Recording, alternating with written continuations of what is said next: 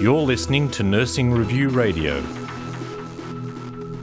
I'm Health Editor Dallas Bastian, and I'm joined by Anne Kauffmann, Senior General Manager at RSL Life Care. Welcome, Anne.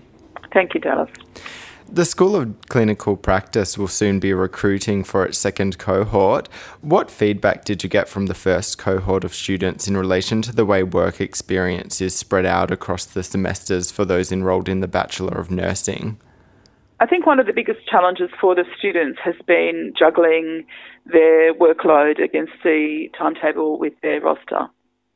So, getting used to working in a busy role on the um, in the nursing homes and studying in a fairly um, high intensity first semester of their degree has been a challenge for a lot of the students.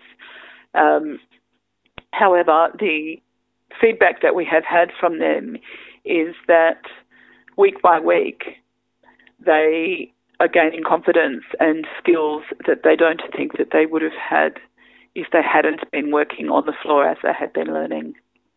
So I'm confident with the second semester, the second um, cohort coming through, that we will be able to adapt the program that we have built to support them more as they um, get used to balancing their work life study time.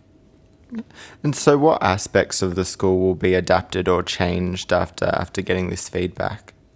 One of the things that we found for the students was if they were working in um, a highly challenging area such as a dementia specific unit and they hadn't had any exposure or experience as a nurse or, or um, care assistant uh, working in aged care previously, it was sometimes overwhelming for them.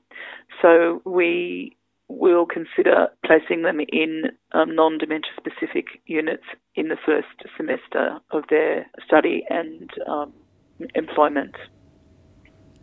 What are the key differences that this approach to work experience will bring about for students in the long term?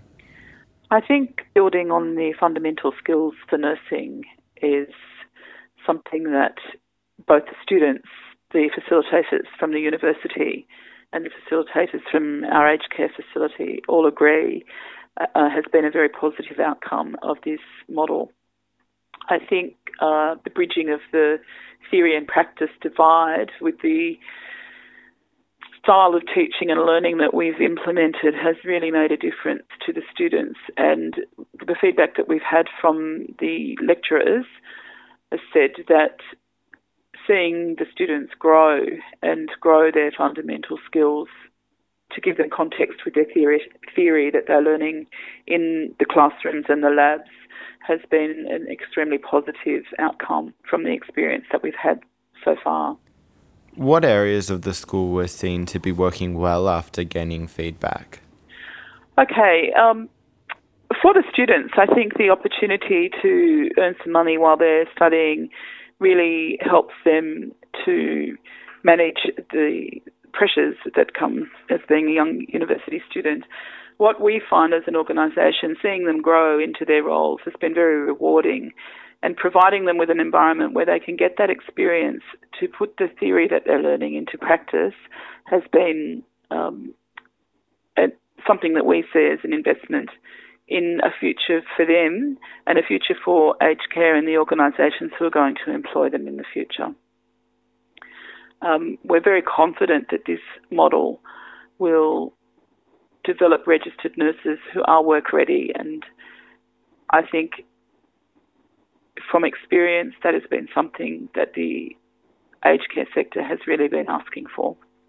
So we are very pleased with the collaboration with the Australian Catholic University um, to be able to offer on site tutorials and mentoring from experienced registered nurses to the students of tomorrow.